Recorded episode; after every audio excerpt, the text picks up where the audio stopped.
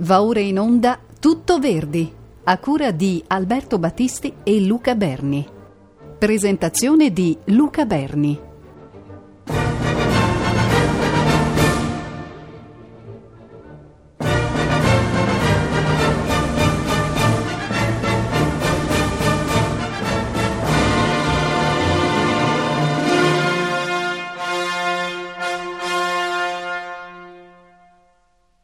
Benvenuti all'ascolto di questa puntata di Tutto Verdi, curata da me e da Alberto Battisti, io sono Luca Berni, e siamo arrivati a presentare settima, il settimo titolo del catalogo verdiano, cioè Giovanna d'Arco, dramma lirico in un prologo e tre atti sul libretto di Temistocle Solera. La prima rappresentazione di Giovanna d'Arco è avvenuta a Milano al Teatro alla Scala il 15 febbraio 1845. Dicevo dramma lirico in un prologo e teatti sul libretto di Temistocle Solera, tratto parzialmente dalla tragedia di Jungfrau von Orléans del 1801 di Friedrich Schiller. Vediamo innanzitutto la locandina di questa prima rappresentazione Carlo VII, re di Francia, tenore, era Antonio Poggi, Giovanna, figlia di Giacomo, soprano, Erminia Frezzolini, Giacomo, pastore in Don Remy, baritono, Filippo Colini, De Lille, ufficiale del re, tenore Napoleone Marconi, Talbot, supremo comandante degli inglesi, basso, Francesco Lodetti. Scene di architettura Alessandro Merlo e Giovanni Fontana, scene di paesaggio Bocca, Giuseppe Boccaccio, scusate, maestro del coro Antonio Cattaneo, maestro al cembalo per le prime tre recite lo stesso Giuseppe Verdi, sostituito poi da Giacomo Panizza, primo violino e direttore d'orchestra Eugenio Cavallini. L'azione di Giovanna d'Arco si svolge in Francia, a Domremy, a Rennes e presso Rouen nell'epoca tra il 1429 e il 1431. Anzitutto è l'opera per la quale si conoscono meno lettere e meno epistolario di Verdi per un semplicissimo motivo.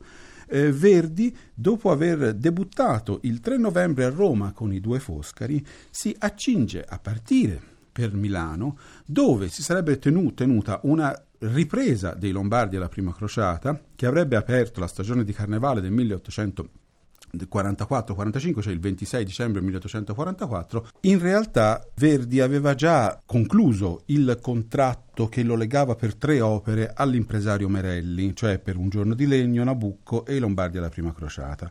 Ma anche i successi, più o meno parziali, ma comunque successi di Ernani e Due Foscari avevano stimolato Merelli a eh, mettere sotto contratto nuovamente Verdi per un'opera da rappresentare nei primi mesi del 1845. Quindi Bartolomeo Merelli dette il compito a eh, Temistocle Solera di eh, apprestare un libretto da Giovanna d'Arco. Il compito di mettere sotto contratto il, libre, il librettista, almeno in queste prime opere di Verdi, era compito delle, de, dell'impresario. Vedremo che anche eh, Temistocle Solera per questa Giovanna d'Arco tirerà fuori forse uno dei peggiori libretti di, che, che il Verdi ha dovuto mettere in scena e molta della critica si è appuntata su questo fatto che il libretto è molto brutto, per cui l'opera è un'opera poco interessante e sicuramente un'opera di trapasso. Vi ho letto la locandina, della, la locandina all'inizio di questo mio intervento. I tre personaggi principali, cioè Carlo, cioè Antonio Poggi, Erminia Frezzolini e Filippo Colini, avevano cantato anche nei Lombardi alla prima crociata. E nei Lombardi alla prima crociata Emanuele Muzio ci, eh, in una lettera eh, parla di la Frezzolini piange perché non ha i suoi mezzi come negli anni addietro, Pio, Poggi non piace. Ieri sera nella sua cavatina gli scappò un occhino, o un occhino è una, una, una stonatura, diressimo e gli uditori cominciarono a zittire e inquietarsi. Collini è troppo melato nel suo canto e nei pezzi pezzi concertanti non si sente essendo baritono e la parte è scritta per basso profondo ma si sta parlando dei Lombardi alla prima crociata. Verdi non, ass- non assiste alla prima dei Lombardi alla prima crociata impegnato com'è in questi appena quattro mesi di tempo per scrivere Giovanna d'Arco sul libretto di Temistocle Solera. Direi di passare subito al primo ascolto, poi parliamo ancora delle vicende compositive di Giovanna d'Arco e il primo ascolto si impone come l'ascolto della sinfonia. La sinfonia di Giovanna d'Arco è una delle sinfonie che sono entrate anche nel repertorio concertistico in parte. È una sinfonia in tre movimenti, allegro, andante, allegro, dove nell'andante dominano linee strumentali di flauto, clarinetto e oboe per arrivare a un allegro guerriero, cioè dall'andante trasformarsi dall'andante Dante Pastorale all'Allegro Guerriero, cioè dalla pastorella, da Giovanna d'Arco pastorella, a Giovanna d'Arco invece la guerriera. Eh, ho scelto come ascolti, in larga parte ascolti non legati all'esecuzione che ascolteremo invece alle, alle, alle 20.30 e quindi dalla Giovanna d'Arco la sinfonia Filarmonia Orchestra diretta da Tullio Serafin, è una registrazione del, degli anni 50.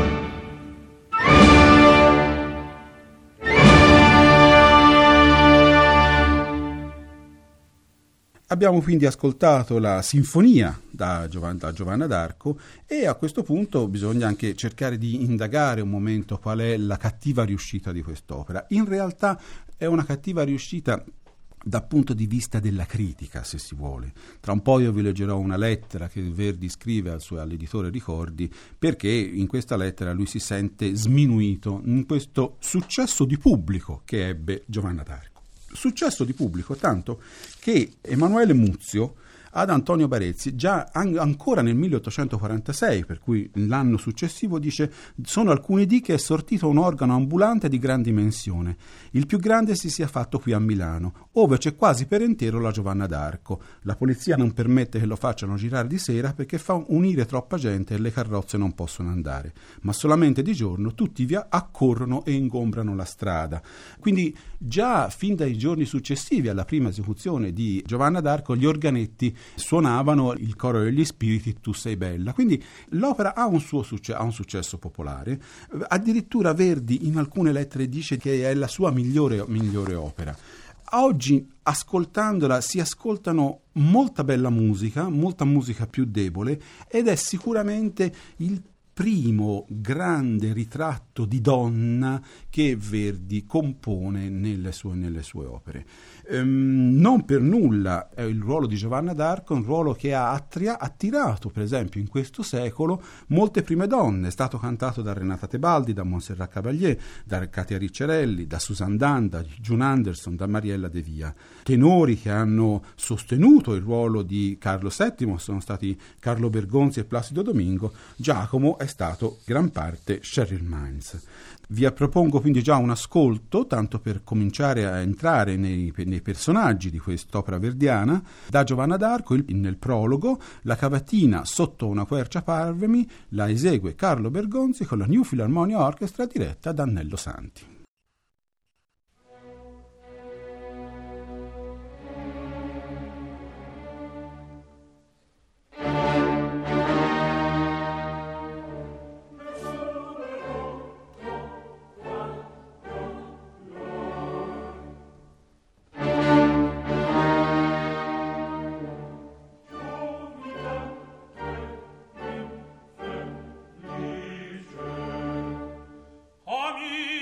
chi fa pressate ultimo è questo del re.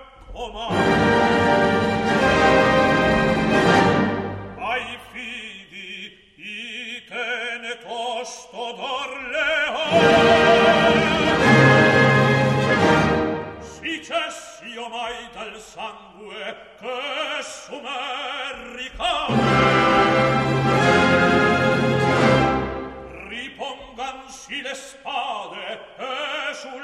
trono avito, se galangli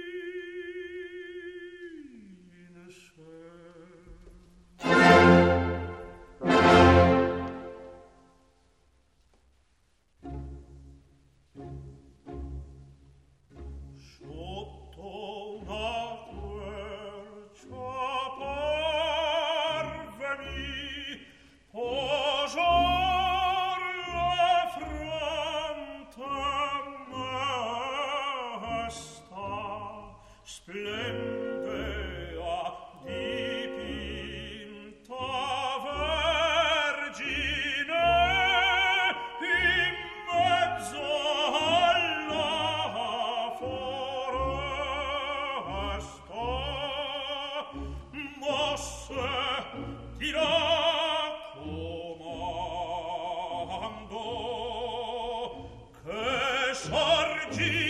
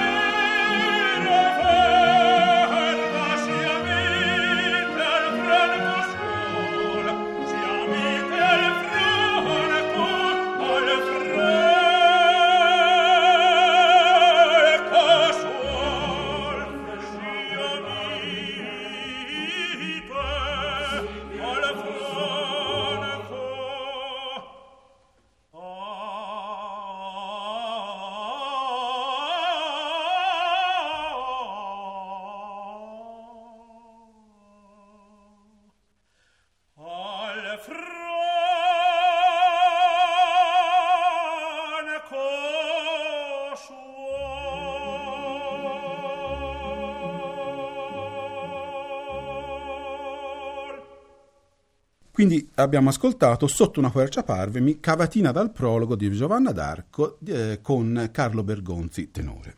Vi dicevo, il, il, libretto, il libretto è uno dei forse dei più brutti e peggiori libretti di, di, di, Verdi. Non soltanto, come vi dicevo, è tratto parzialmente dalla tragedia La Vergine di Orléans, la, la, la fanciulla di Orléans di Friedrich Schiller, ma è completamente stravolto tutti i rapporti di, di Giovanna d'Arco cominciando dal, dal, finale, Giovanna d'Arco, nella Giovanna d'Arco di Verdi non muore sul rogo, ma muore in battaglia e addirittura c'è una sorta di trasfigurazione di Giovanna d'Arco verso il cielo accolta dagli spiriti, dagli spiriti beati. Viene intessuta una, eh, un amore virginale tra eh, Carlo VII e Giovanna d'Arco e a coronare il necessario terzetto tenore, soprano e baritono viene introdotta la figura del padre di Giovanna d'Arco, Giacomo, che in un primo tempo pensa che Giovanna sia una, una, una strega o comunque sia una, una, una traditrice, soltanto alla fine, in un lunghissimo duetto che prelude a tutti i grandi duetti padre-figlia o padre-pseudofiglia della produzione verdiana. Direi che dobbiamo a questo punto necessariamente introdurre il personaggio di Giovanna e sempre dal prologo ho scelto di farvi ascoltare la scena e la cavatina o ben si addice questo torbido cielo sempre all'alba ed alla sera Renata Tebaldi soprano New Philharmonia Orchestra direttore Oliviero De Fabrizis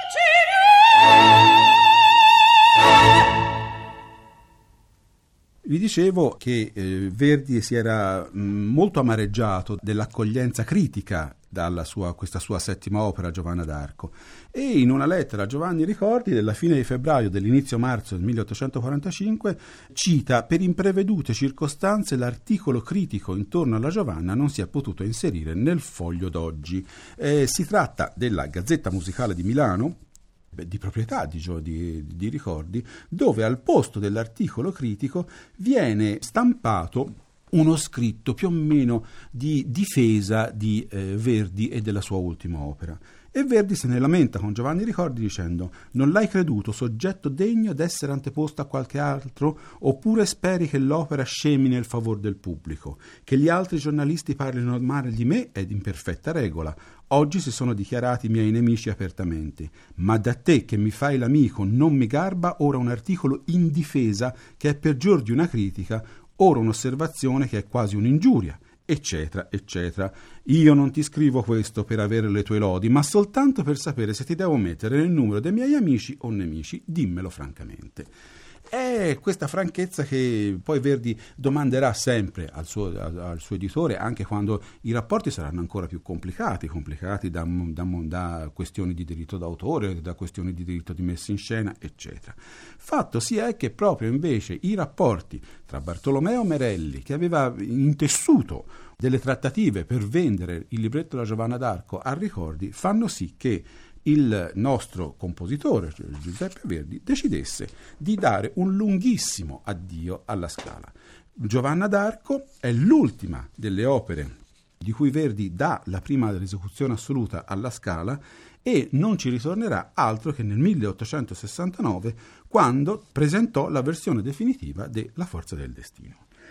Eh, vi dicevo quindi Verdi eh, ha una, un amore nei confronti di Giovanna d'Arco, ma è un amore che si potrebbe cercare di anche di, di, capire, dovuto al fatto che è un'opera, di, un'opera laboratorio, è un'opera di trapasso, è l'opera che prelude forse a una delle più brutte opere di Verdi che è Alzira, che va in scena al, nell'agosto del 1845, è comunque un'opera che dà a Verdi i tempi per la scrittura della musica. Si sta avviando verso comporre due opere all'anno, quindi ha anche bisogno di, o forse di un soggetto così zoppicante, di un soggetto poco vivace, ma un soggetto che per esempio gli mette subito in funzione triade drammaturgica, tenore, baritono, baritono e soprano. E come vi dicevo, gli fa in modo che la figura di Giovanna d'Arco sia una figura di grande importanza. Ed ecco anche nella scena della romanza del primo atto, qui qui dove più s'apre libero il cielo o fatidica foresta, un altro esempio della bella scrittura che eh, Verdi compie per eh, il suo personaggio di Giovanna d'Arco. L'ascoltiamo cantato da Katia Riccerelli con l'Orchestra Filarmonica di Roma diretta da Gianandrea Gavazzeni.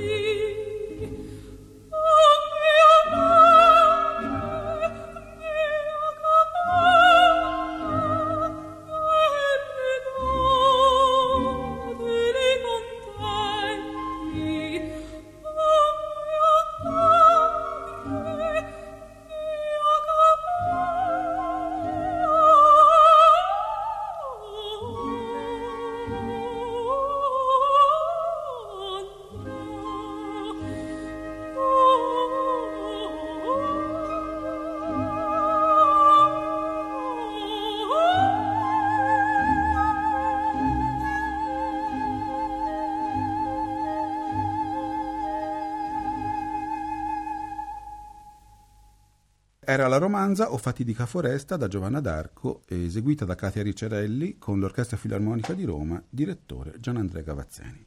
Eh, vi dicevo che l'opera è un'opera laboratorio, è un'opera tutto sommato slegata ma musicalmente per esempio molto ricca. Eh, tutti cantano tanto, ci sono tante scene corali. Direi che Verdi qui testa uno de poi delle sue marchi di fabbrica che è proprio il passo narrativo, il passo drammaturgico, musicale sempre molto serrato.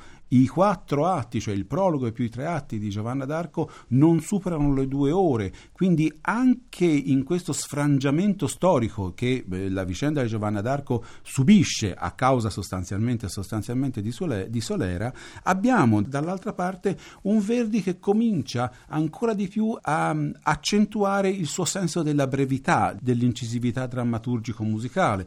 Quindi è un'opera, come vi dicevo, sicuramente è un'opera, labora- un'opera laboratorio Mario. È un'opera che ci conduce piano piano verso i primi grandi capolavori, forse, se si lascia perdere il, il Nabucco del 1842, ma dopo Alzira, che non sarà un successo a Napoli, Attila e Macbeth nella prima versione cominceranno a essere grandi titoli di teatro verdiano. A questo titolo qua, a Giovanna d'Arco, che è sempre stata vista un po' come una parente povera di tutti questi verdi dei primi anni, in realtà dobbiamo dare sicuramente una, una sua dignità, mus- soprattutto musicale, più che una dignità di mera drammaturgia.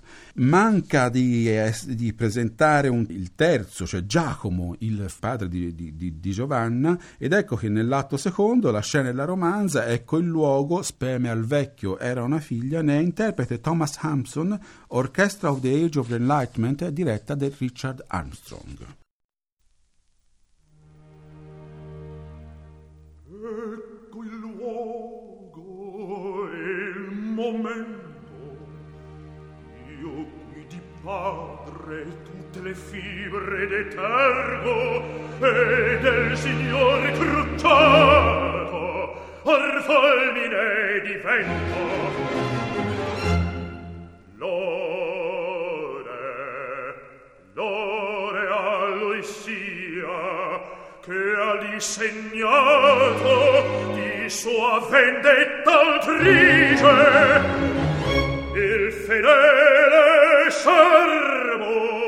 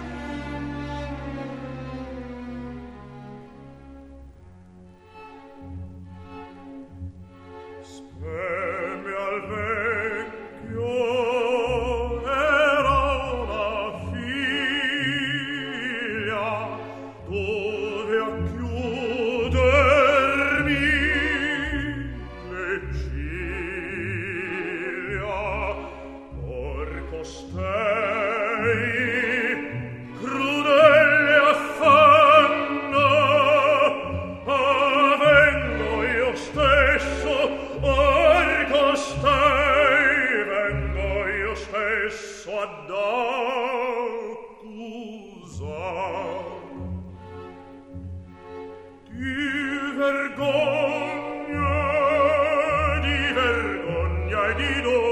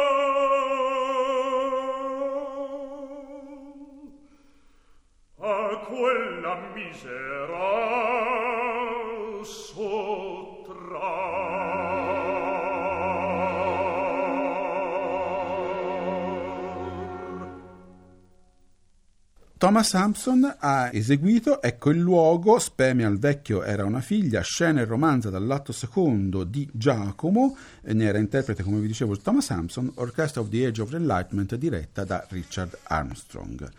L'opera ebbe 17 repliche già prima, nel, nel, nel, primo rush alla Scala a Milano.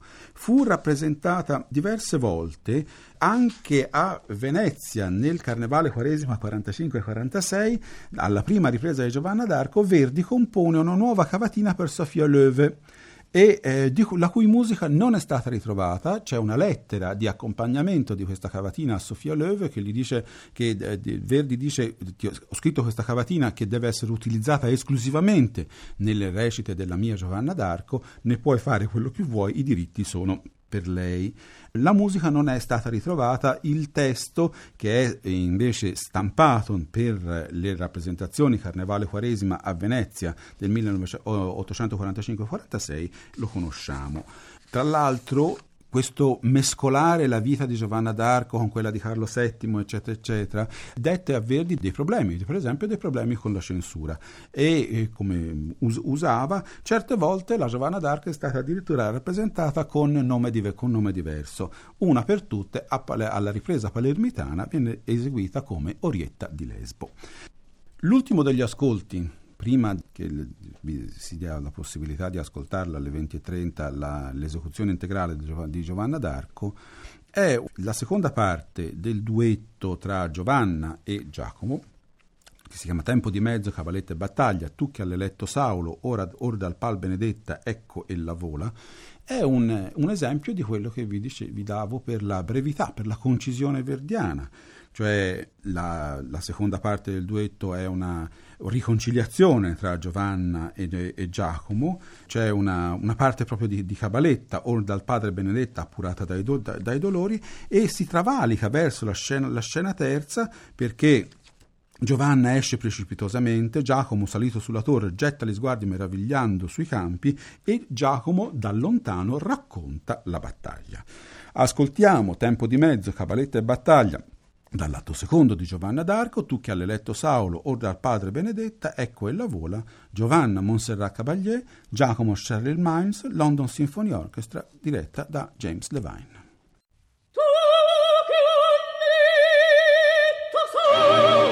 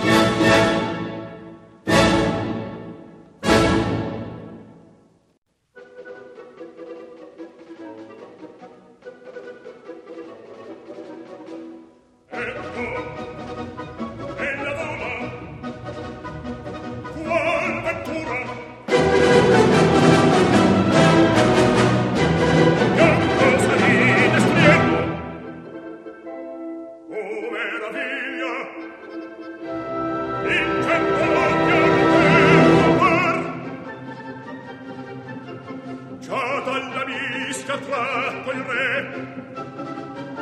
Le turbe dei nemici s'arretrano sconvolte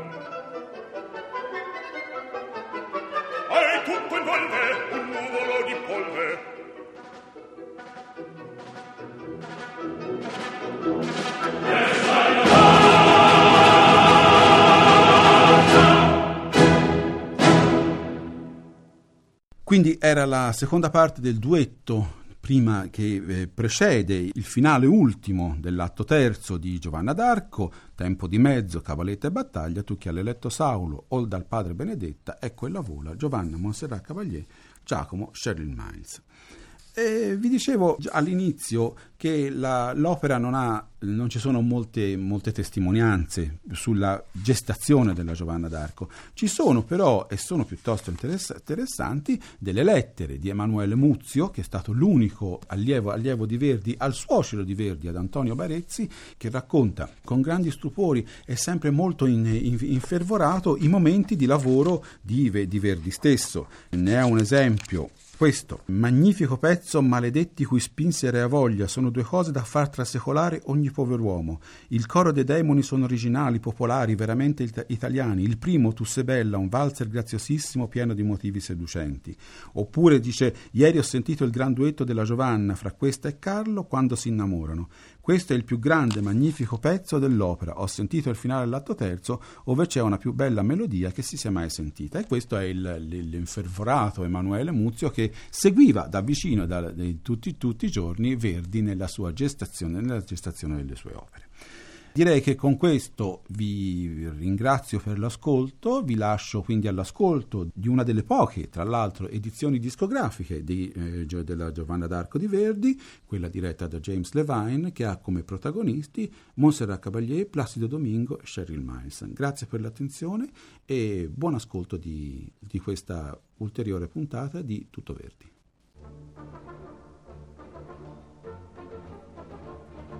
Abbiamo ascoltato Tutto Verdi, a cura di Alberto Battisti e di Luca Berni.